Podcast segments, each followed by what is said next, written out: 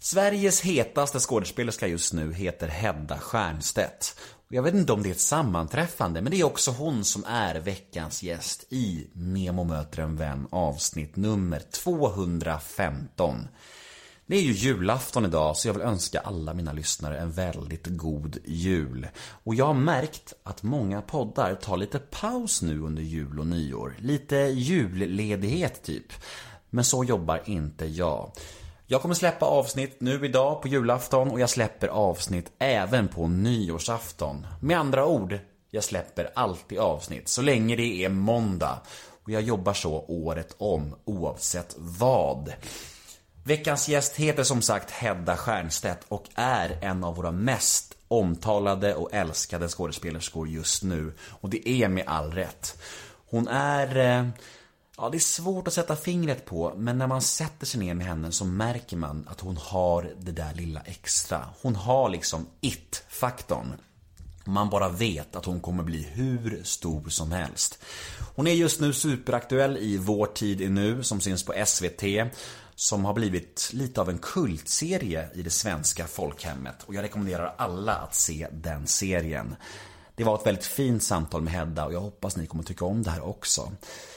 Ni får mer gärna följa mig på Instagram. Där heter jag Nemohedén kort och gott. Och om ni vill mig något så finns jag på nemohedén gmail.com. Där kan ni skicka önskemål på poddgäster eller bara åsikter angående min podd, min bok, mina föreläsningar eller vad ni än vill mig. Alla mejl är välkomna. Min hemsida är www.nemohedén.se och där finns all information om min bok, mina föreläsningar och min podcast. Och det var väl allt egentligen. Nu ska jag sluta tjattra. Dagens podd presenteras precis som vanligt av Radio Play och nu kör vi. Avsnitt nummer 215. Gäst, den bedårande Hedda Stiernstedt. Rulla gingen. Nemo är en kändis, den största som vi har. Nu ska han snacka med en kändis och göra honom glad. Yeah! Det är Nemo är en kändis, den största som vi har. Nu ska han snacka med en kändis och göra honom glad. Yeah! Vi tutar och kör. Nu, nu åker vi. Nu åker vi. Nemo möter en vän med Hedda Stiernstedt. Hej. Hej Hedda. Välkommen ut till orten. Tack. 165 vill jag ändå säga. Eller så är det 163. Gud, vi, vi lyckades inte komma överens om det. Är det 165 eller 163? Att jag inte vet det när jag bor här ute, det är fan illa. Alltså. 163 kanske? Ska jag kolla på ett kuvert lite snabbt? Det blir så... Jag, känns som alla jag kände hade den här taggen. När folk brukade tagga. Ja, här har vi det. 165. Yes! Ja. Det var ändå min första gissning. Ja, men det satt. Det var liksom 50, 50% chans har du. Ja, Ja. Men du är lite, du är ändå lite bekant med området, kom vi överens om. absolut. Jag hängde väldigt mycket i Hässelby, Vällingby när jag var eh, typ ung tonåring. Bra. Du, eh, vi skulle egentligen ha kört igår. Eh, men, eh, men då kom du lite sent, eller du skulle komma lite sent och, och då så blev det som så att eh, det hade blivit en hel timme till slut. Om det hade kommit ut. det är lite intressant. För grejen var att när jag gjorde research om dig så stod det så här. Hon är en enorm tidsoptimist. Ja, alltså det är så konstigt. Det är som att eh, folk som känner mig har börjat säga så här. Du kanske ska sluta säga det i intervjuer, det ser så dåligt ut. Men det är sant. Det är sant. Jag kan liksom inte... Jag vet inte... Det är, jag har börjat ge upp också på något sätt. För jag, jag kan liksom inte förstå tid. Som jag börjar tänka att jag... Jag förstår liksom inte hur lång tid saker faktiskt kommer ta. Och eh, som idag så var det någon som frågade så att du, skulle, du, du har inte möjlighet att ta det här mötet idag istället för på fredag. Och så, min första respons är alltid ja. Och sen måste jag säga på något sätt säga, men nej, vänta, vad, hur skulle det ske? Var skulle det få plats någonstans? Eh, det hinner jag absolut inte. Men då tänker jag att här, men gud, där ser det ju ut som att jag har en timme, men det kommer inte ta en timme. Alltså, jag har liksom ingen uppfattning om tid, jag vet inte. Det är jättespeciellt. Jag tycker, det var som igår när vi skulle ses klockan 15.00 eh, och, och du skrev Klockan Alltså. Alltså, jag bor ju ute i Hässelby, bör tilläggas. Du bor inne i stan. Ja, och du skriver så här fem över tre att du Ja, jag är lite sen men nu är jag i alla fall på tunnelbanan och då vet ju jag by fact att tunnelbanan tar liksom en halvtimme ut. jag bara, va? Vadå lite sen? Du är inte här förrän en timme senare liksom. Men det jobbiga med det här är ju att folk tror att man eh, eh, liksom är obrydd om andra människors tid. Och jag kan verkligen säga till mitt försvar, det här påverkar mig mest. jag, eh, jag missar flyg, jag, jag kan liksom inte, det är inte att jag är respektlös förhoppningsvis, det blir respektlöst på något sätt och det är ju verkligen det tråkiga med det. Men jag har liksom, jag kan, jag, jag verkligen, nu måste jag verkligen hindra mig själv från att planera in för mycket på en dag, för jag, jag förstår inte liksom. Men snart eh, borde du vara så pass stor att du kan ha någon som gör det åt dig tycker jag. En assistent. Jag har ju människor som jag jobbar med som hjälper mig till viss del, absolut. Mm. Jag borde egentligen låta dem sköta hela mitt schema. Och de bara, Hedda du får inte in 14 intervjuer på tre timmar. Nej, det är typ så. Alltså jag, jag tänker hela tiden att saker, det är väldigt otroligt tidsoptimistiskt. Mm, men nu löste det sig och nu är du här. Jajamän. Härligt. Hur, hur står det till? Hur mår du? Jag mår bra. Eh, jag, ja, jag mår bra. Jag, det är snart jul, lite stressad för det typ. Men annars bra. Vad gör du om dagarna just nu? Just nu så är det massa små fix. Jag har spelat in... Um, vi gör ju mycket ljudböcker. Jag blev precis klar med eh, säsong tre av Vår tid nu. Och ehm, relativt nyligen klar med Jönssonligan. Eller vi har lite kvar, vi ska göra lite i januari också. Och, ehm, men nu på dagarna, jag kom precis hem från LA, USA. Ehm, och ehm, har mm, typ såna här grejer planerat. Träffa dig, eh, spela in ljudböcker, samma grej. Vad gör du när du inte har någonting på schemat? Sover. Mm, skönt.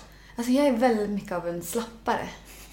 Alltså jag, eller jag, är, jag är sjukt så här målinriktad och företagsam till en viss gräns. Eller liksom med jobbet är jag väldigt så. Men är jag ledig så jag är verkligen ingen friluftsmänniska eller något sånt där. Alltså jag gillar slappa.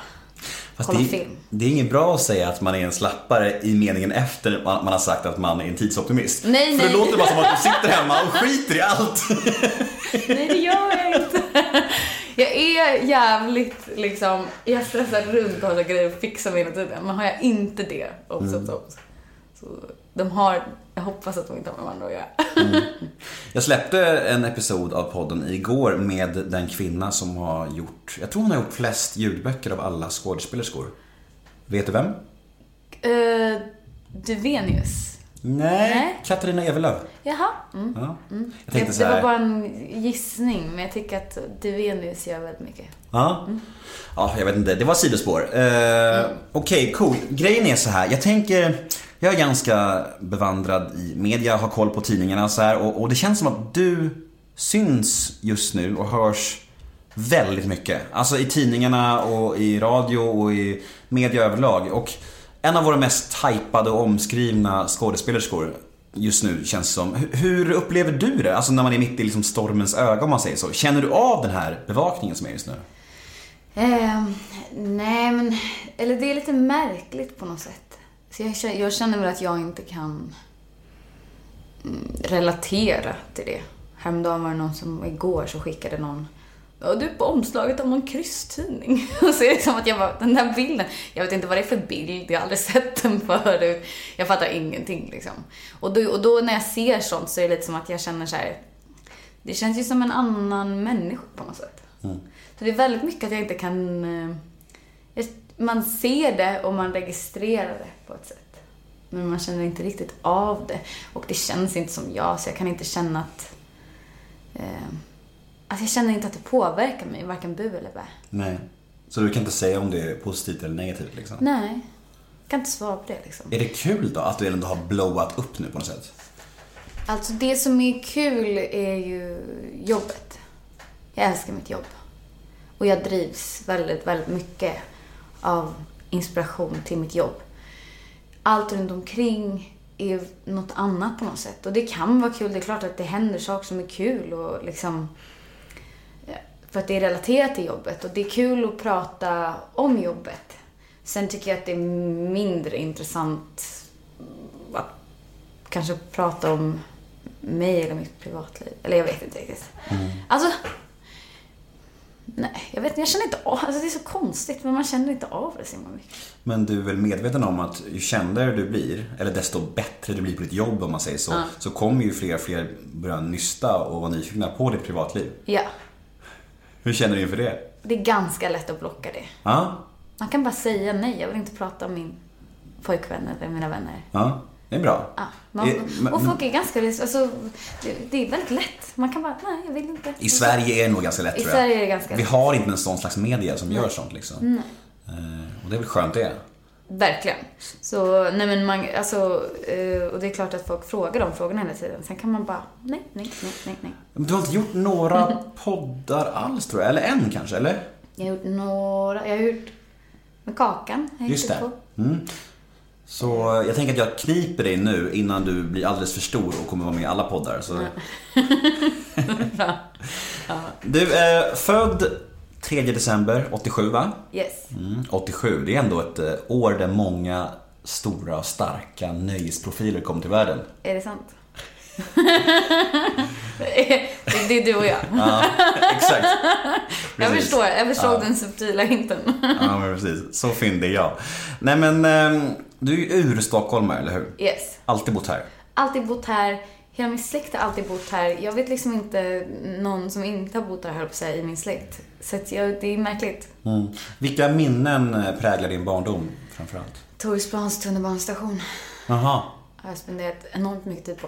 Är det sant? Du har eh, suttit där och hängt? Ja, om, om vi pratar liksom Stockholms miljöer Mm. så känns det som att jag är uppvuxen vid Torgsplan. Ehm, och då var den helt grå betong och så hängde det en stor jätteprovocerande gul träsol eh, på väggen och det var den enda dekoreringen som fanns som var helt så grå betong, grått, grått, grått. Och eh, det känns som att min liksom starkaste minnesbild av Stockholm överhuvudtaget är den där jävla gula solen. Mm. Jag tycker det är fint där. Det är ett fint område, Torgsplan. Ja, men absolut. Det har ju blivit bättre nu på något sätt. Det Mm. var ju rätt trist när jag växte upp och så. Men det, det är fint nu. Det, är liksom, det har knutits in mer i stadsbilden. Förut var det som en liten isolerad liksom, ö. Mm. Men nu hör det ihop med... Min mamma bor kvar där. Så jag är fortfarande där ibland. Berätta om din mamma. Min mamma, vad vill du veta? Mm, vad hon var för typ av mamma när du växte upp. Ehm, hon var tvungen att jobba väldigt mycket för att försörja oss. Eh, hon är väldigt stark, alltså hon har gått sin egen väg. Jag är väldigt så... Eh, vi, hon, ja, hon har gått sin egen väg hela sitt liv på något sätt och, och eh, behövt kämpa väldigt mycket.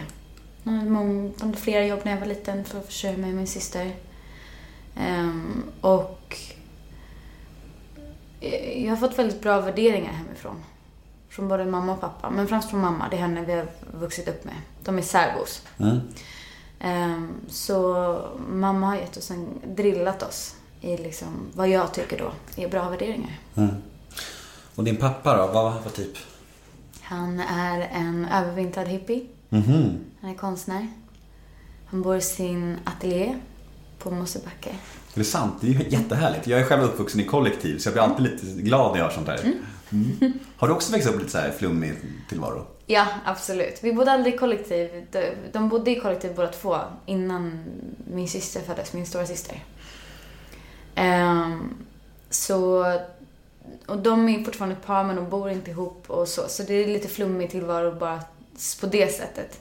Vi har aldrig bott i kollektiv men det var ja, lite speciellt som det var. Det är liksom ingen riktig så kärnfamilj på det klassiska Nej. sättet. Din syrra, hur gammal är hon? Hon är åtta år äldre än mig. All right. Ja. Så jag är liksom sladdis. Men det är, både, det är samma föräldrar. Jag läste lite, jag läste på om dig som jag alltid gör. eh, Och, och, eller jag läser inte alltid på om dig när jag poddar. Det hade blivit konstigt om jag i varje intervju läste om dig. Bara så råkar komma in på mig i varje intervju. Jättemärkligt. Jag, jag satt med Allan Svensson häromdagen så bara pratade jag om dig. Jättekonstigt. Exakt, fantastiskt. Eh, ja, verkligen. Nej men det här med att dina föräldrar, eh, det, det är ju superhärligt och superspeciellt att de har varit särbos alltid. Hur eh, har det funkat liksom? Har ni så här, har de kommit över till varann och hängt ganska mycket? Har det varit så tydliga två olika hem eller hur har det varit för er barn och så här? Eh, vi bodde hemma hos mamma. Eh, och pappa kom och gick som han ville. Är det sant? Han fick liksom det bästa av två världar. Han fick allt. Det är helt galet ju. Ja, jag är, för mig är det ett under att någon kan gå med på den konstellationen. Men ja, morsan tyckte det va. Alltså det är nästan som man borde intervjua din mamma tänker jag. Alltså, det är det här också som är så roligt faktiskt. För det känns ofta som att folk vill prata med min mamma egentligen. Ja. Det har varit väldigt mycket vinklar på så att min bakgrund skulle påminna om den här serien jag gjort för tidigare nu. Eh, Det känns som att folk ofta vill få det till att jag har haft något liknande i min... Och jag är alltid så här, jag vet ingenting om det här. Ni får prata med min mamma. Det är henne ni vill prata med liksom. Nej, men jag tänkte inte alls dra den, dra den liknelsen. Jag, jag var mest nyfiken på det eftersom jag själv är uppvuxen i ganska speciella miljöer. Så då blir jag supernyfiken på allt som skiljer sig från, Jag från mängden. ringa liksom. henne. Okej, vi avbryter här. Tack för idag. Eh, nej men det är, det är ju, jag tycker det är superhärligt. Jag tycker allt som är annorlunda är härligt. Jag, så, så jag är uppväxt liksom. Mm. Så jag tänker väl så här att det här är det, det här, och det är på samma sätt som om någon har frågat så här, ja men eh, hur känns det att växa upp? Alltså att folk tänker på den här, deras relation som någon typ av skilsmässorelation. Jag vet inte, jag vet inte vad det är att leva i en relation med två föräldrar som bor med varandra. Så för, för mig har inte det varit något traumatiskt och nytt som har hänt. Liksom. Så här, Åh nej, och jag har levt utan båda mina föräldrar i samma rum. Så här. För mig är det som så här, jag har aldrig gjort, who cares? Alltså, min, min vardag var väl normalitet för mig på något sätt. Så att, och vad de har för deal med varandra, det kan inte jag lägga mig i på något sätt. Nej. Det blir ju så. Så blir det ju, alltså ens uppväxt är ju ens enda verklighet. Ja. Man har ju inget att jämföra med. Så att egentligen, alltså även saker som jag i vuxen ålder kan tycka att min uppväxt var superskeva. Då tyckte jag inte det. Nej, exakt. Då tyckte var det helt inte normalt. Ja, precis. Och, och jag kan väl känna så här att med mina föräldrar typ idag jag har vi en väldigt, väldigt fin relation. Alltså jag är en Mm. väldigt bra kompis på något sätt med båda två. Och har en ganska vuxen relation med båda två. Mm. Och kan känna att så här, de har gjort svåra livsval. Jag, jag har inte barn själv, men jag kan tänka mig att svårt Mm, leva det livet de ville ha med barn. Om jag tänker med dig då, om du bodde i kollektiv och sådär. Mm. Det, det, det är konstigt. Alltså det, är, det, det finns liksom val de Botox Cosmetic, out of botulinum toxin A, FDA approved for over 20 years. So, talk to your specialist to see if Botox Cosmetic is right for you. For full prescribing information, including boxed warning, visit BotoxCosmetic.com or call 877-351-0300. Remember to ask for Botox Cosmetic by name. To see for yourself and learn more, visit BotoxCosmetic.com. That's BotoxCosmetic.com. de har gjort som jag tänker så här pff, pissjobbigt. Men det är ju på något sätt, jag kan också respektera så här supersvårt att vara konstnär. Jävlar. Mycket på spel och jag väljer liksom till viss del den här tillvaron också nu. Och ehm, det, är, det är liksom, det är en sån flum, det är ett flummigt liv att välja. Och svårt att få ihop. Så jag, jag tror jag känner mig också ganska förlåtande i dagsläget på något sätt. Ja. Är de stolta över dig, dina föräldrar? Ja, det är de. Men vi har också en sån här flummig, de är inte så där, du vet, som andras föräldrar till viss del kan vara, du vet, väldigt så här, åh älskar du lilla gu-" Alltså, vi, det, är inget, det är inte så mycket dal, runt Dalton i vår Nej. familj. Det är ganska raka rör. Men eh, en av de finaste grejerna eh, när jag liksom upptäckte att de var stolta över mig, för de säger inte sånt så mycket liksom. Ehm, när, jag, när jag märkte det så var det att jag hade gjort en film Ehm, och så var jag på bio och kommer ut från en biograf och liksom går in i mina föräldrar. Och de säger glatt, vi är här för att titta på din film. Och då har de ju inte hört av sig innan eller sådär. Och då, det var liksom ganska chockande för mig, för jag trodde att de var typ rätt ointresserade. Och sen dess kan jag känna av att, så här, de, eh, att de är stolta. Men jag tror också att de länge var, mamma i alla fall, lite nervösa sådär. Alltså, för att de vet själva, eller de, alltså papp, så som pappa levt, det är ganska hårt. Liksom. Och eh, det kan vara hårt. Så att fram tills att de, jag, jag tror mamma kunde kännas lite så att hon kanske kunde andas ut lite nu, typ. Och då är de stolta. Tror jag i alla fall. får ringa mamma. Å- återigen, ja. Återigen, nu får jag inte gå med min mamma. Vi släpper din, vi släpper din mamma då. Okej, men skoltiden då? Hur, hur minns du den? Eh, svajig. Eh, jag var... Jag, jag, jag bytte skola tre gånger. Alltså mellan varje liksom... Jag gick en skola låg och mellanstadiet, sen gick jag en skola högstadiet, sen gick jag en... Alltså det är ganska normalt egentligen. Det är inte konstigt alls egentligen. Ehm, men jag tror att de som känner mig från de olika tiderna skulle nog berätta tre helt olika person, om tre helt olika personer. Du förändrades mycket. Mellan varje flytt, ja. Men var det medvetet eller blev det bara så? Jag tror att jag är en person som passar väldigt bra för det yrke jag har valt för att jag tar mig an nya miljöer med hull och hår, kan man säga. Och är väldigt liksom, dels på ett sätt anpassningsbar och på ett sätt också inte. Men ehm, att jag ehm, ger mig in i saker väldigt helhjärtat och bestämmer mig för olika saker. Så jag kanske var mest liksom, alltså det var ganska skört liksom låg och mellanstadiet. Men sen kanske i högstadiet, då hade jag bestämt mig för att jag inte ville ha det så längre. Och sen så blev jag kompis med några nya tjejer och så blev vi typ, var vi liksom riktiga såna här fjortisar. Men jag tänker att. Ja, Om, nej. nej men om man är en sån här människa som anpassar sig bra efter omgivningen, som, som en kameleont nästan, kan det inte bli lätt så att man tappar bort vem man är egentligen då liksom? Jag tror jag gjorde det ganska länge just under eh, skoltiden. Och var väldigt ängslig, känslig, eh, rädd. Um, hade det svårt med mycket. Uh, ganska låg ofta och sådär. Alltså, um, men som sagt, väldigt olika i vilka olika miljöer. Och jag tror att jag är en klassisk sån person som är väldigt social och kanske kan verka vara på ett sätt och sen är jag kanske liksom lite... Uh, ja, alltså att jag egentligen är väldigt mycket mer ängslig. Eller har varit när jag var yngre. Så jag tror att så här, man... eh, Det var väl först i vuxen ålder som jag kunde känna att jag liksom landade lite och hittade kärnan i vem jag är på något sätt. Mm. Typ när? Svår fråga.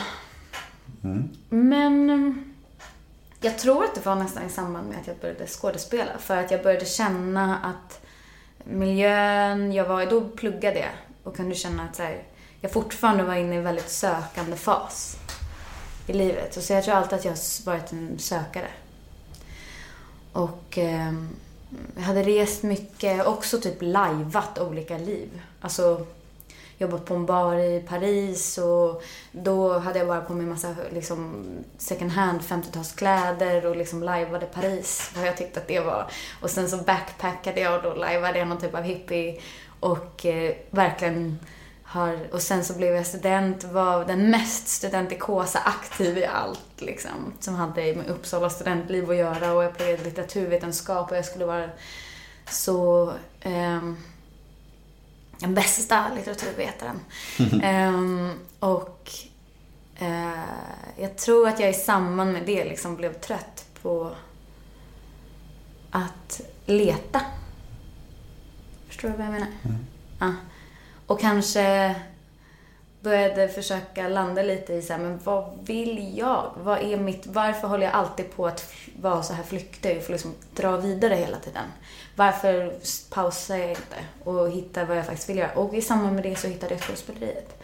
Så jag kan, alltså, jag tror att de som har känt mig länge känner igen min personlighet och att jag liksom har samma eh, viljor, samma attrib- alltså attribut på ett sätt och liksom samma, eller vad ska man säga, samma personlighetsdrag. Um, och samma värderingar har jag väl haft länge. Så på det sättet känner jag mig trygg i att jag har vetat vem jag är väldigt länge, typ hela livet. Men um, det, det tog ganska lång tid för mig att fatta vem jag var och vad jag ville. Typ. Mm. Men skådespeleriet då? Var det någon tanke som du hade redan från tidig ålder eller halkade du bara in där eller hur gick det till? Jag hade det från väldigt tidig ålder. Jag ville bli skådespelerska när jag var liten. Eh, en sak jag sagt i någon, några andra intervjuer är just så här att jag fattade det också först när en väldigt gammal vän till mig skickade en bild på, hon hade såna här Mina vännerböcker. Så har jag varje år från liksom sju års ålder skrivit, jag vill bli skådespelerska, jag vill bli skådespelerska. Så var det något år jag ville någonting annat, bli isprinsessa eller någonting. Men, eh, eh och jag, eh, jag ville det hela tiden. Jag gick på skådespelarkurser jag, och jag höll alltid på med någonting. Jag dansade och liksom hade alltid någon typ av ganska fysiskt uttryck. Så. Men eh, halkade bort från det, sökte mig till det igen och kom alltid tillbaka till det på något sätt. Valde till det i gymnasiet som extra tillval, teater. Eh, jag eh, i, när jag pluggade så valde jag till spex som är en form av teater. Jag liksom valde alltid till det. Alltså jag kom alltid tillbaka till det på något sätt. Mm. Men fegade väldigt länge. Men skådespelaryrket måste ju verkligen också vara ett sånt jobb. Alltså, vi pratade tidigare om din pappa. Eh, ett, alltså ett sånt yrke som kan vara väldigt påfrestande om det inte liksom lossnar på allvar. Ja. Nu har ju du haft ditt, får man ändå säga, big break nu senaste året kan man senaste, senaste åren då. Men alltså innan, det måste varit några år där, där liksom hur är ett sånt liv, tänker jag, innan man slår igenom? Det, det är upp och ner. Man, eh, det är svårt. Alltså det är väldigt svårt. För att man måste ha någon typ av... Eh, det är ju en mix mellan någon total dumdristighet och att man tänker så här, ja men det kommer gå. Um, och, um, och det är klart att det är jättetungt. Jag gick igenom någon typ av sån depression när jag först bestämde mig för att jag ville bli skådespelare. För att jag hade på något sätt så länge sökt efter vad det var jag faktiskt ville göra. Och att jag på något sätt också alltid har kopplat ihop yrke med identitet, vilket på vissa sätt är farligt. Ehm, jag tror inte alls att det måste vara så. Men i mitt huvud så var det så och därför på något sätt så sökte jag efter det här som skulle passa mig och min identitet på något sätt. Vad skulle jag göra? Vad skulle jag bli? Det vad skulle ta så stor del på något sätt. Och då... Eh, när jag väl hittade det så var det som att det var en stor lättnad. Men sen kom den här väldigt, väldigt långa processen av att eh, man själv hade fattat vad man ville göra. Men alla andra hade ju inte fattat att det var det jag skulle göra. Så eh, det var ingen som kom och bara, varsågod, här är ditt jobb. Eh, nu, nu får du massa jobb bara för att du har bestämt dig för det. Så det är en väldigt lång process av att eh, liksom näsla sig in. Och folk frågar mig ibland, det är unga tjejer som hör av sig och frågar så här, hur gick du tillväga? Hur, hur, hur funkar det liksom? Jag har inga bra svar. Förutom sök scenskolan, men jag har inte ens gått scenskolan så jag kan liksom inte riktigt förklara hur det gick till på något sätt. Men det är, för det var en sån lång, lång, lång, lång, lång, långsam process av att liksom nagla sig in. Och den, det, det är svårt och det är tungt och, och absolut gick igenom någon typ av identitetskris i samband med det. För att man sitter hemma på kammaren och jag jobbade extra jättelänge. Eh, Jag kunde inte försörja mig mm, många år. Och eh, Vad jobbar du som då? servitris. Mm, mm. Vart då? Eh, På lite olika ställen, men främst på ett ställe som heter Delikatessen. Som ligger på Krukmakargatan. Men var det många år där du hade bestämt dig vad du ville och liksom, alltså hur många år var det där, den perioden? Liksom? Gud, det var ganska länge. Ehm, fyra år kanske. Och, och är det så att man går runt och, och, och ja men jag tänker att man får en ströroll där och tänker man så här, shit det här kanske är mitt big break, det här kanske är mitt break. Är det så? Man tänker så om allting och jag tror att det är en jättebra överlevnads liksom, instinkt på något sätt. Men nu har jag snarare börjat tänka tvärtom. Att inget är ett break. För jag tror också att det är farligt. Att man... Jag tror väldigt mycket på att man ska fortsätta utvecklas och bli bättre. Och liksom hela tiden behålla en hunger. Jag tror att hungern i mig är väldigt viktig. Att den elden brinner på något sätt. Att jag fortsätter brinna för det här. Och att det här är mitt allt på något sätt. Och det är, det är också helt sjukt sett med små barn typ. Det här är mitt allt. Men liksom, jag har inga barn så i mitt försvar så är det så länge. Mitt jobb är mitt allt så länge. Men jag tror det att det på något sätt... rimligt, tänker jag. Ja. Ja. Men på något sätt så är det att, att det måste få fortsätta vara det på något sätt. Mm. Och eh, det är farligt då, tror jag, att använda sådana termer som typ är det här ditt break? Man bara, jag vet inte fan, jag tror lite om något är det. Men sen absolut, ja, nu kanske fler folk har sett det jag har gjort. Ja, alltså jag förstår vad du säger, men det, i ditt fall så är det ju ganska tydligt att Vår tid nu blev ett stort kommersiellt break. Det, Ja, det är alltså, det är svårt, det är det svårt finns att säga något annat liksom. det, det finns ett före och ett efter, det är jag också medveten om. Så då går vi in på det då. Ja, okej. Snacka lite om det. ehm, För att folk är ju nyfikna. Så är det ju. Jag la upp det på Instagram och jag fick mycket frågor om den här serien som har slagit Ja. ner som en bomb i det svenska folkhemmet de senaste åren. Varför tror du att serien har blivit så stor? Eh, gud. Jag tror att det är för att vi älskar klassiska berättelser. Och vi är liksom svältfödda på det här familjedramat, kärleksdramat. Eh, det har varit väldigt mycket eh, plottdrivet. Och med det menar jag eh, till exempel krim, ett mord hände, vi måste lösa mysteriet. Liksom. Det här är bara känslodrivet. Så folk har fått liksom känsloknarka igen med den här serien. Och det har, de inte, det har man inte fått göra i Sverige på så länge. Så jag tror det. Och sen, den är estetisk, den är en liten karamell, alla är så fina, alla kläder och miljöer. Och det är en liten histor, liksom historieberättelse, lite svensk historia. Ehm, sen, alla som jobbade med den, alla bakom kameran, alla framför, vi gick in så himla helhjärtat. Och jag tror man kan känna det också på något sätt. Att vi eh, hade så fint när vi gjorde det på något sätt. Kunde du känna, eller ens misstänka när ni spelade in säsong ett att liksom det här kommer bli stort? Liksom, visste man det? Jag, jag tror att vi förstod till viss del att såklart att det kanske skulle få mer tittare än någonting, alltså när jag och Charlie pratade om det medan vi spelade in ettan, att vi, först, vi, hade- vi var medvetna om att Det var en satsning. det var en satsning och ehm, SVT1 dramaserie, det brukar ha rätt bra tittar. Liksom. Så vi förstod att det skulle ha mer tittare än vad någonting någon av oss hade gjort tidigare så skulle få. Men alltså det här, det, det liksom fina genomslaget den har fått. Det, det hade jag ingen aning om. Eller det, det, hade man, det förstod man ju inte alls. Och att folk är så positiva. Det är det som jag på något sätt blir så glad över. Inte bara att den är liksom, ja, har många tittare, utan att folk är så engagerade. Och så gulliga och liksom så snälla. Jag, blir så, jag blir så rörd så fort någon pratar om serien och sådär. Så för, för folk är, är så, ja men de är så engagerade. Men känner du av det liksom på gatan, alltså före och efter Vår tid nu? Ja, jag kan inte gå utanför dörren. Nej men jag vet väl inte. autografjägare i varje hörn. Paparazzis förföljer. Jag vet väl inte. Nej, alltså som sagt, lite som du frågade med så här, media och sådär. Jag känner liksom inte av det så mycket.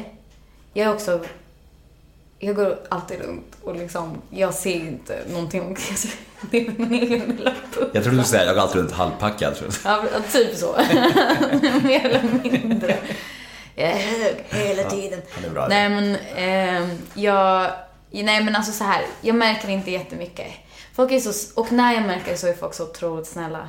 Så att jag, folk kommer fram då och då, det händer absolut. Selfies. Ehm, det händer mest när jag är med Charlie. Mhm. Eh, eh, jag tror Charlie måste ta fler bilder än vad jag måste. Eller måste och måste. Alltså folk som sagt är så himla eh, gulliga. Men hur hamnade du i serien in the first place? Var det bara en vanlig castingprocess eller hur? Ja, Ja. väldigt lång. Hur många, hur går en sån till? Eh, Den här var extra lång. Eh, De ringde i juni 2016 vill jag säga. Och jag gick in på en provspelning, en helt vanlig provspelning som jag har gjort en miljard gånger känns det som. Men eh, man går in, man provspelar, man läser mot någon annan eller mot en castare. En scen man har fått och förberett och så... Eh, sen så fick jag komma tillbaka någon månad senare. Och sen fick jag komma tillbaka några gånger och testas för att det var ju mycket det här att eh, de ville hitta en familjekonstellation som funkade. De ville hitta ett kärlekspar som funkade. Så jag, fick, jag blev satt i november tror jag. Helt spikad och klar liksom. Men jag, jag tror vi hade börjat diskutera liksom lite innan och då började de, jag blev satt lite innan Charlie och sen började de testa mig mot olika Kalle. Så det var en väldigt lång process. Det var ett halvår. Mm. Oj.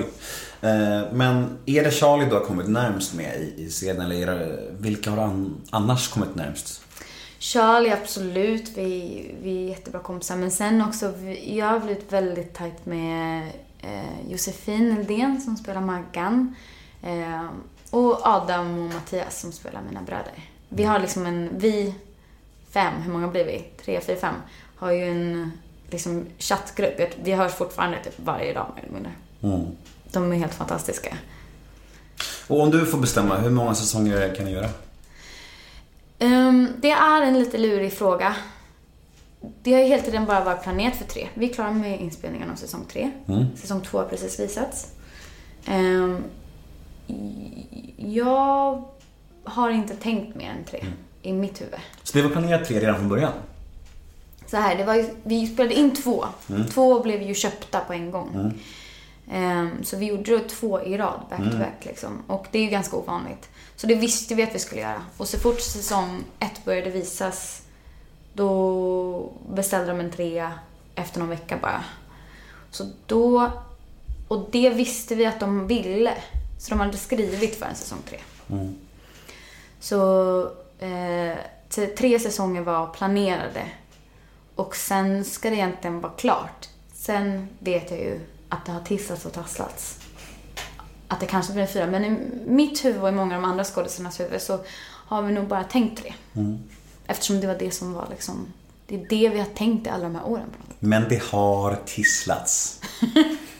Alltså det sjuka är att det tisslades liksom i media. Alltså SVT har typ gått Jag vet inte alls. Det, är nog, det, spekuleras så mycket på något sätt. Vem är mullvaden? Ja, de vet mer. Det känns som att Aftonbladet vet mer Ja. än vad vi vet. Så jag är fel person att fråga.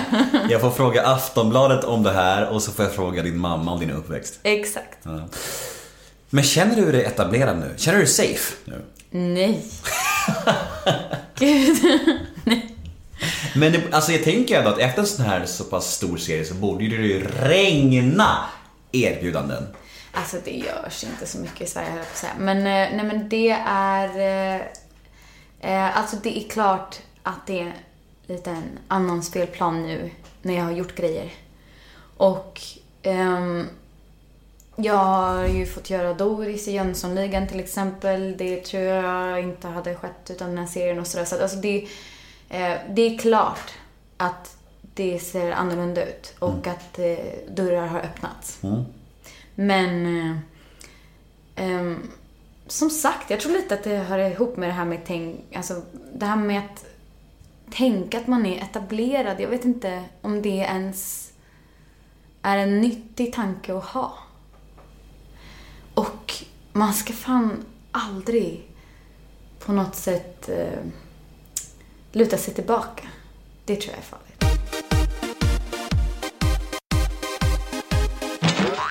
Nu svänger du mycket fram och tillbaka till LA, eller hur?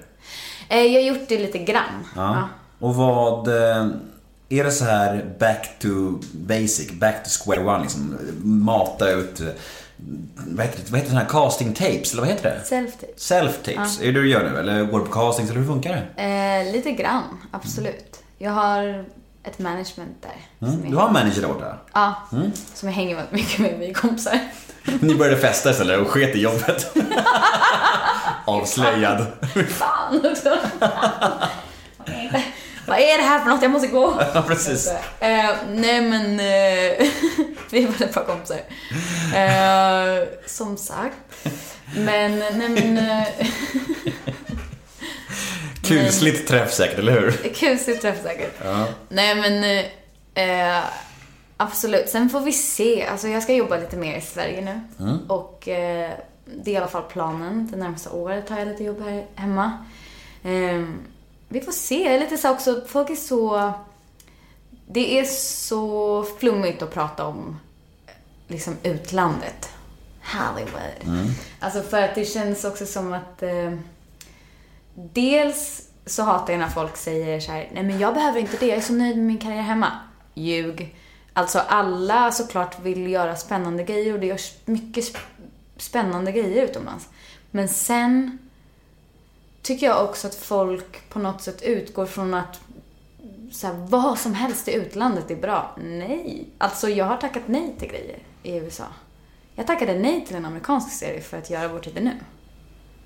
Och folk kan inte fatta typ. Alltså att det är som att man bara säger, jo men jag såg Vår tid nu och jag connectade mycket mer med den rollen.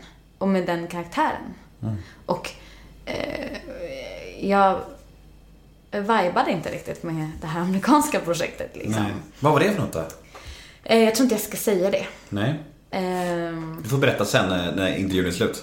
exakt. Ja. Ehm. Mina lyssnare hatar när jag säger sådär kan jag säga om Yes. saker.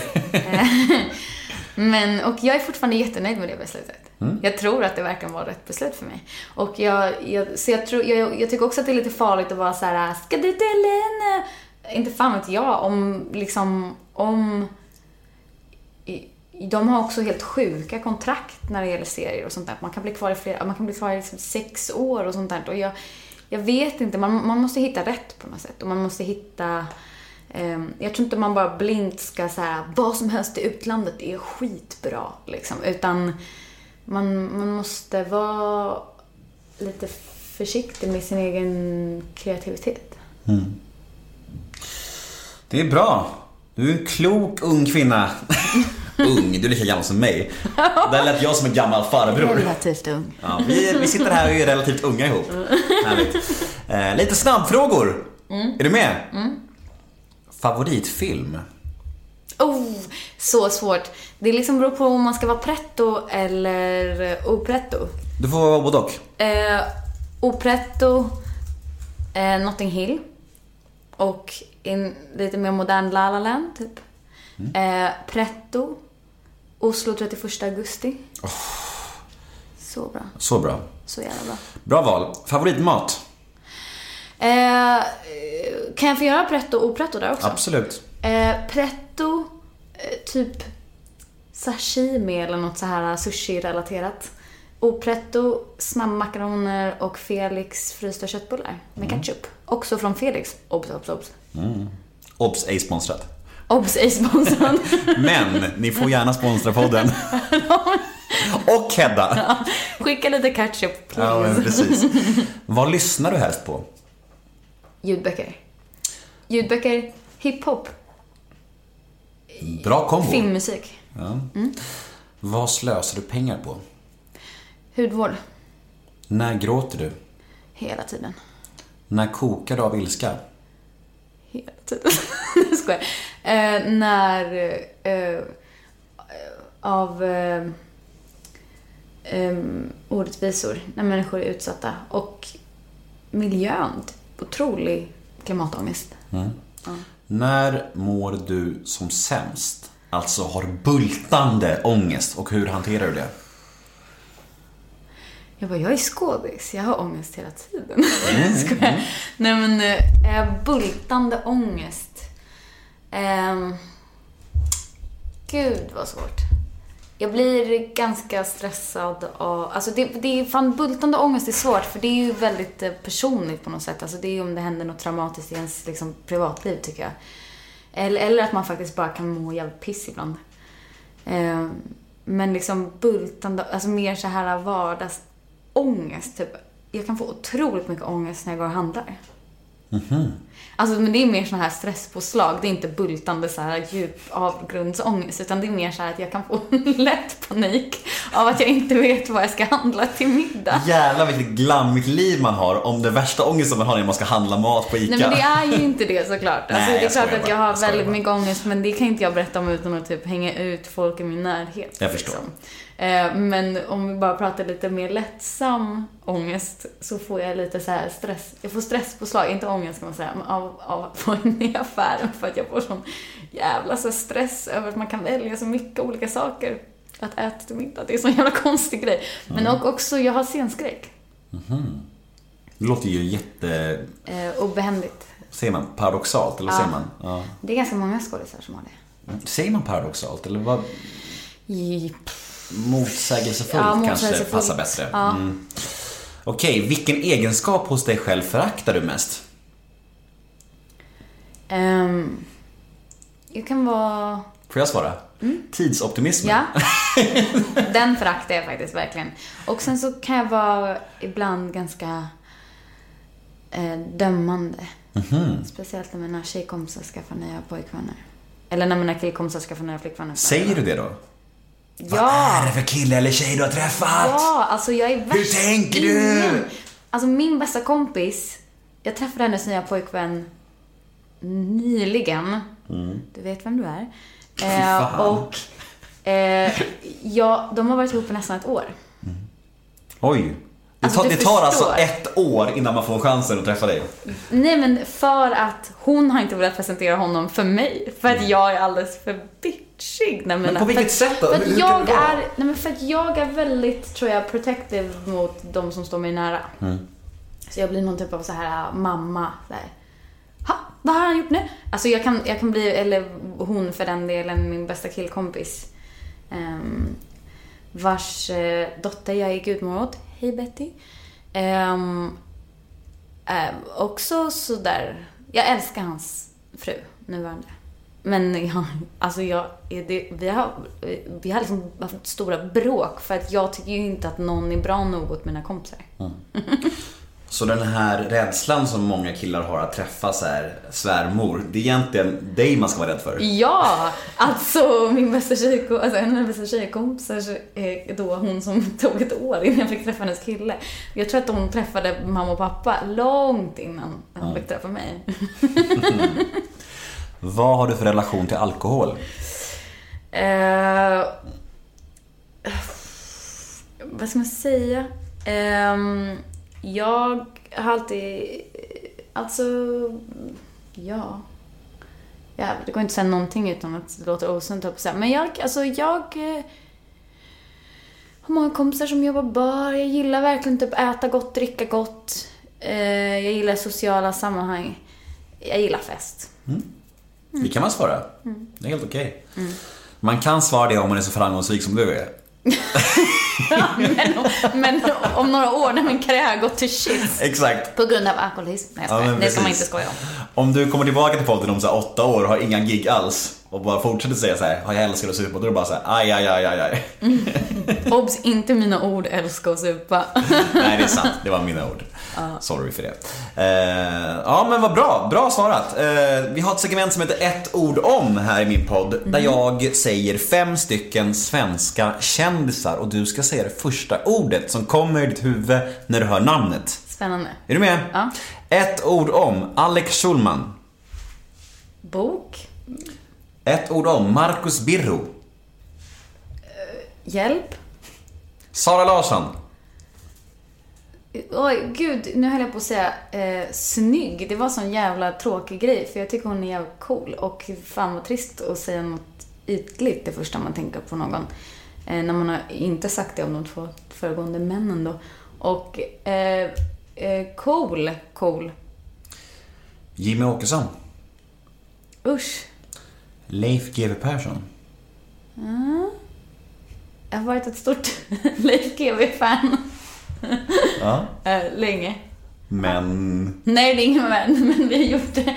Vi träffades nyligen. Det var ett långt hallå med att vi skulle äta middag och sen skulle vi inte det. En lång historia. Skitsamma. Ja, du, Jag det jag är- lät som att ett män skulle komma där. Ja, ja. Nej, men jag, jag har varit ett stort Leif GW-fan länge. Jag, ehm, gillar att han är någon typ av ovillig, motvillig landsfader som löser brott. Plus älskar så här lösa brott, typ, älskar läsa mysterier, älskar god mat och vin. Eh, Det är någon, I något universum så är jag och Leif GW kompisar. Det känns som att han gillar också vår tid nu. Eller så gör han inte det alls, tror jag. Är det så? Alldeles för liksom mys- mysigt för honom, tror jag. kanske. Eh, Vi har åtta stycken lyssnarmail också. Som Oj, vi ska damma av. Som ska damma av. Är du med? Första mejlet lyder så här. Hej Hedda! Grattis till Kristallenvinsten. Tackar, tackar. Mm. Så välförtjänt. Vad tänker du om att vinna priser? Är det viktigt för dig? Och vart står Kristallen någonstans? Jag kan berätta en rolig bakgrundshistoria som ingen visste vad som hände med Kristallen. Eh, Det är jättekonstigt om man vinner ett pris så eh, sen så eh, finns det ingenstans att ställa det resten av kvällen. Otroligt lyxproblem. Eh, men man går liksom runt och håller Den väger väldigt mycket. Jag tappade den i marken. Den gick lite sönder. Inte mycket. Den är ganska naggad kan man säga. Eh, Den har levt. jag glömde den inne på en toalett. Den höll också på att bli stulen. Det här är alltså tre skilda tillfällen. Först höll den på att bli stulen.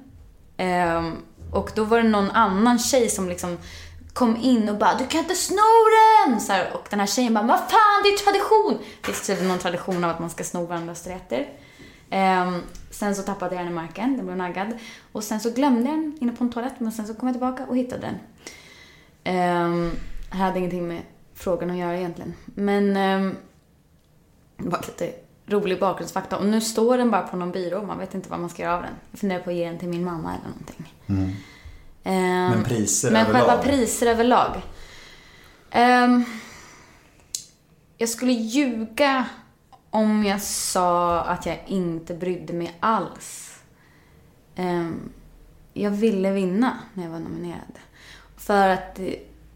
Och, men, och när jag gjorde det så blev jag väldigt glad för att ehm, det kändes som ett så fint avslut på något sätt. En avrundning. Vi, blev precis, liksom, vi var precis i upp, eh, liksom, sista svängen av säsong tre och eh, liksom i upprinnelsen av hela det här projektet. Där vi har lagt väldigt mycket tid och energi och det kändes som en väldigt fin liksom, liten klapp på axeln att någon tycker att man har gjort ett bra jobb.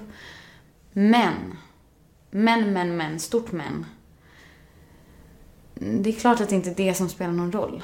Liksom. Alltså, det, men jag vill inte heller ljuga och vara så här pretto när folk säger så här, mm, det är, priser spelar ingen som helst roll. Alltså, det är klart att det är kul att vinna, men det är inte det som spelar någon roll. Och hade jag förlorat, hade jag...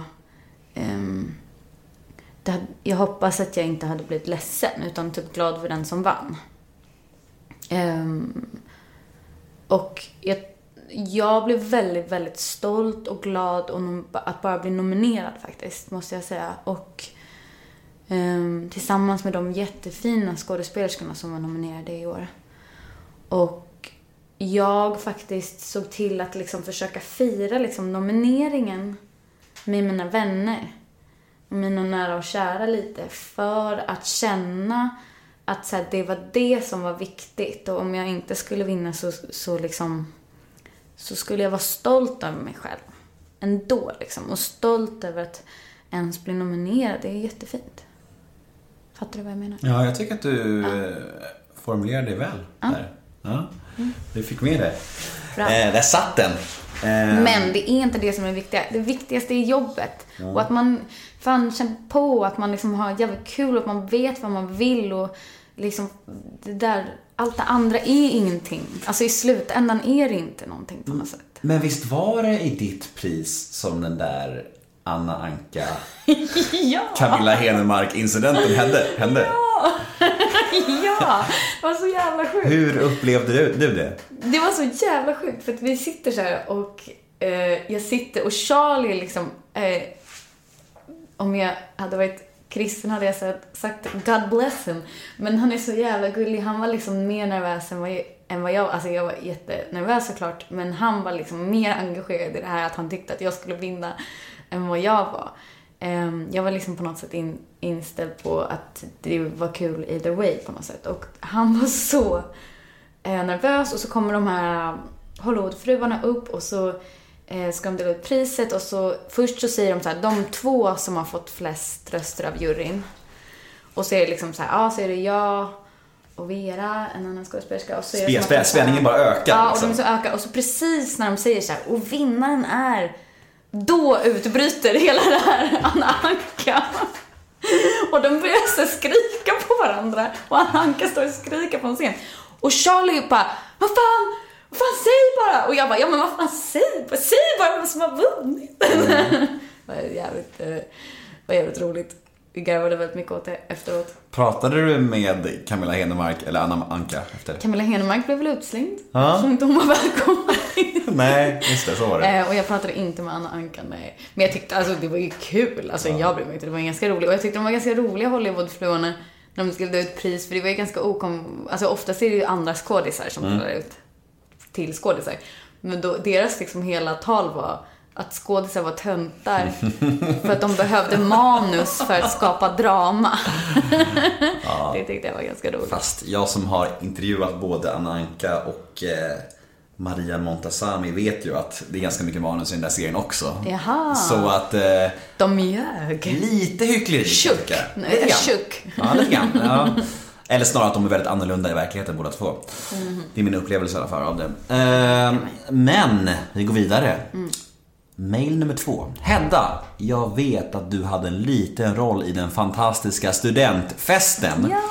Kan du inte berätta lite om det projektet? Älskar du filmen lika mycket som jag? Den är väl djupt underskattad väl? Eh, ja. Jag älskar den! Ja, är det sant? Jag såg- det här, det här är jag- ett mejl från dig. Ja men den är det. Men säg inte det till någon. Jag brukar ibland lägga in så här, mina egna frågor bland mailen för att jag inte riktigt vågar ställa dem för att jag skäms lite. Jag förstår. Här kommer mina skämsfrågor. Här kommer det skämt. Smart, eller hur? Ja, jättesmart. Och nu avslöjar jag det för alla. Jag har inte fått ett enda mejl egentligen. Jo det har du. Du har fått eh, ungefär 7-8 mail. Två är mina. Det är kul, okej då ska jag gissa sen vilken som är din andra fråga. Ja, den här är min. Det här är din, det förstod jag på en gång. Hur gjorde du det? Nej. Nu har jag liksom avslöjat mitt knep till mina lyssnare. Fan. Ah, ja. Eh, nej men, ehm, Älskar den eh, filmen. Älskar. jag har väldigt varma känslor till studentfesten av flera anledningar än en. Och det, alltså det, den största anledningen är att jag är väldigt bra kompis med alla som var med i den. Av någon sjuk anledning. Och det här trodde jag, det här var min första film jag gjorde. Jag trodde att det var så det skulle vara hädanefter. Att alla man jobbade med skulle man liksom vara kompisar med resten av livet. Och så, eh, så det är jättesvårt att liksom hålla kontakten med folk. Alla liksom bubblar iväg åt olika håll och även om du har haft skitkul så garanterar inte det att ni liksom kommer fortsätta ses eller någonting.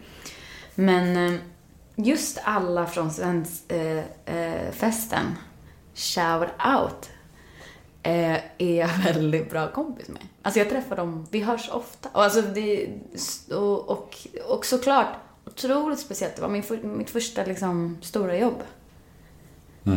Eh, Ja, det är ju ett jävligt älskvärt gäng. otroligt fina människor. Men jag har inte, alltså, jag har inte sett den sen 2012, typ. Så jag kan inte riktigt uttala mig om själva kvaliteten på filmen. Men jag kan uttala mig om kvaliteten på folket. Hög standard. Det räcker bra. Nästa mail. Och det här är inte från mig. Hej Hedda, är du singel? Hur gör man i sådana fall för att få en dejt med dig? Det är från dig! Nej, det är inte det. Jag vet att du inte är singel. Ja. Jag är inte singel faktiskt. Nej. Ganska lång relation va, bakom dig? Mm, och det här är en av de frågorna som jag bara blockar. Ja, det går hur bra som helst. Nästa mail, nummer fyra. Hedda, berätta om ditt politiska engagemang. Är det här från dig? Nej. Nej. Ehm, jag ehm, kommer från ett politiskt ehm, medvetet hem där vi har pratat om politik väldigt mycket. Jag är inte så liksom engagerad idag eller insatt idag som jag önskar att jag var. Ehm, jag följer såklart eh, debatter och nu med valet, att vi fortfarande inte har en regering, är helt sjukt. Och det är många frågor i det här valet som är liksom viktigare än någonsin. Ehm, och eh, ja, mitt politiska engagemang önskar jag var högre, men jag har varit väldigt engagerad. Eh, när jag var yngre Och eh, ja, jag eh, vet inte riktigt vad jag ska säga om det, man ska säga. Jag, Vad röstar du på? jag röstar rött. Mm. Bra. Jag tror på medmänsklighet. Och Fint. Det gör vi här i Neo möter en vän. vad bra. Eh, nästa mejl. Nummer fem. Om du fick sätta ihop ett drömprojekt som du skulle medverka i med en manlig skådis, en kvinnlig skådis och en regissör. Hur skulle det projektet se ut? Både ett svenskt och ett internationellt. Okej, så två stycken. Ett svenskt. Um, hmm. Gud, det finns många intressanta regissörer nu. Verkligen en lång lista på regissörer nu som gör väldigt spännande saker. Och eh, fan, kanske inte ska nämna några namn.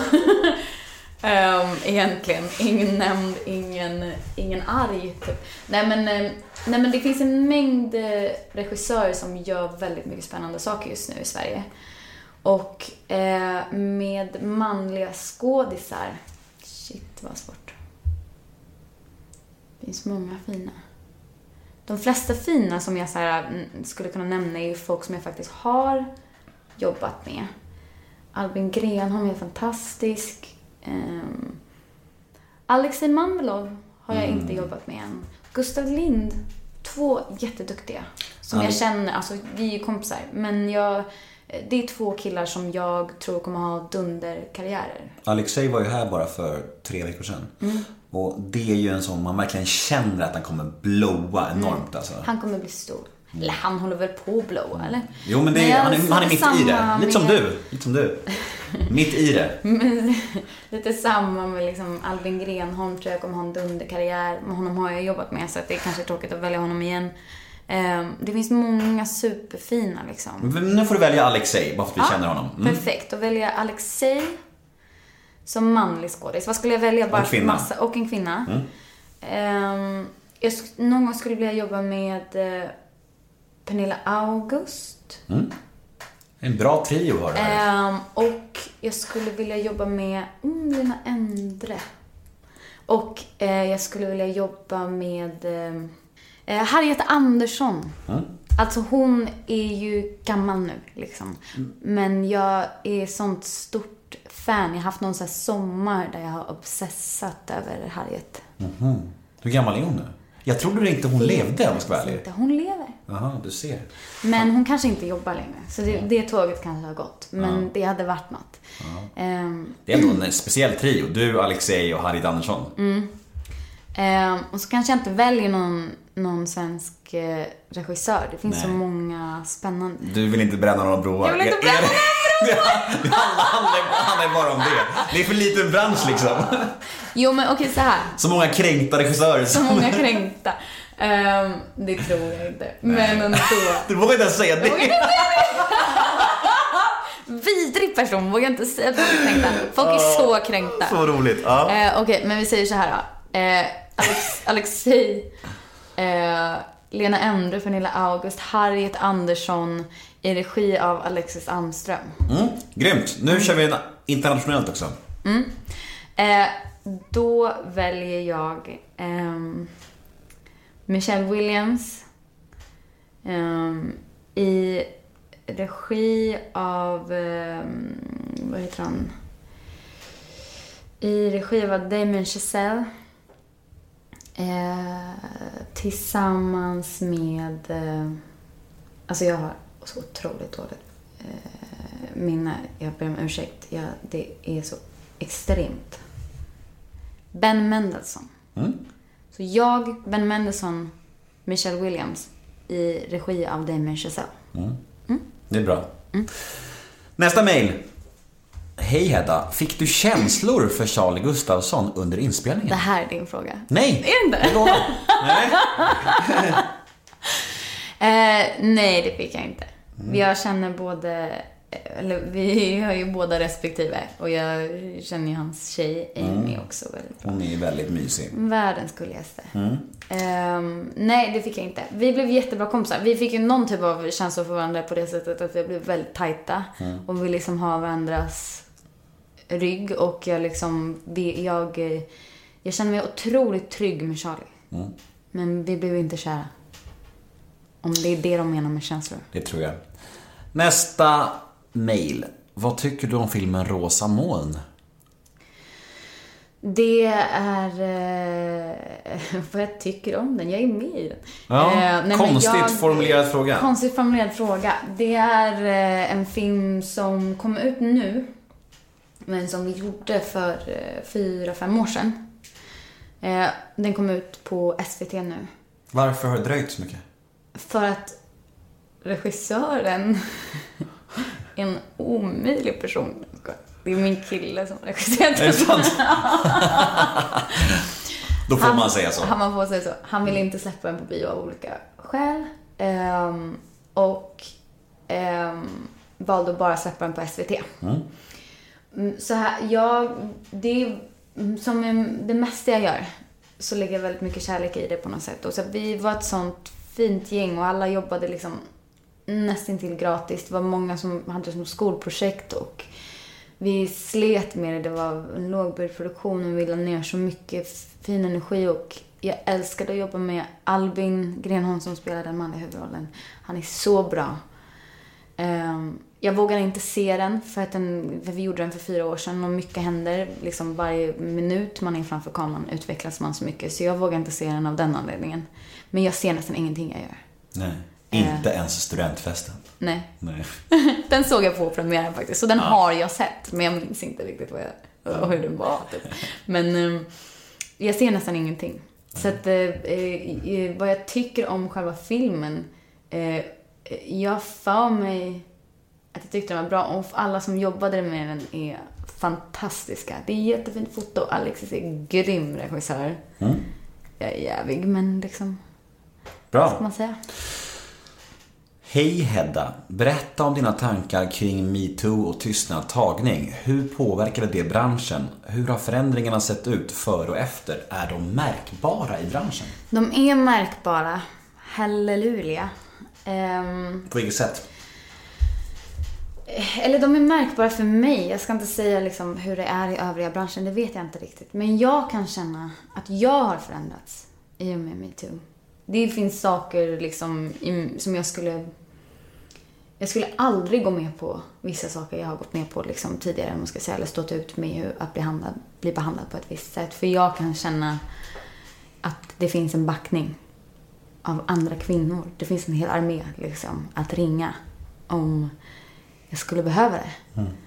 Och ehm, det är så fantastiskt. Det spred sig till, liksom, det började ju i skådespelarbranschen, i min bransch, men det spred sig till många branscher och jag är liksom... Jag och Josefin Eldén gick till eh, vår producent på Vår tid är nu inför inspelningen av säsong tre och pratade med henne och bad henne säga liksom ett uttalande på vår första inspelningsdag om att eh, i och med metoo så är det här alltså, att det här är en produktion som inte eh, tolererar någon form av trakasserier. Och bara att liksom ha den diskussionen med Josefin, med producenten, det är någonting som bara inte fanns förut. Jag vet inte vad jag ska säga. Jag, jag, jag tycker att det är en av de liksom, största feministiska händelserna i modern tid. Och jag, jag kan inte, det är min personliga åsikt, det är inget, inget faktum, jag kan inte säga hur andra människor upplever det. Men för mig har det varit jättestort.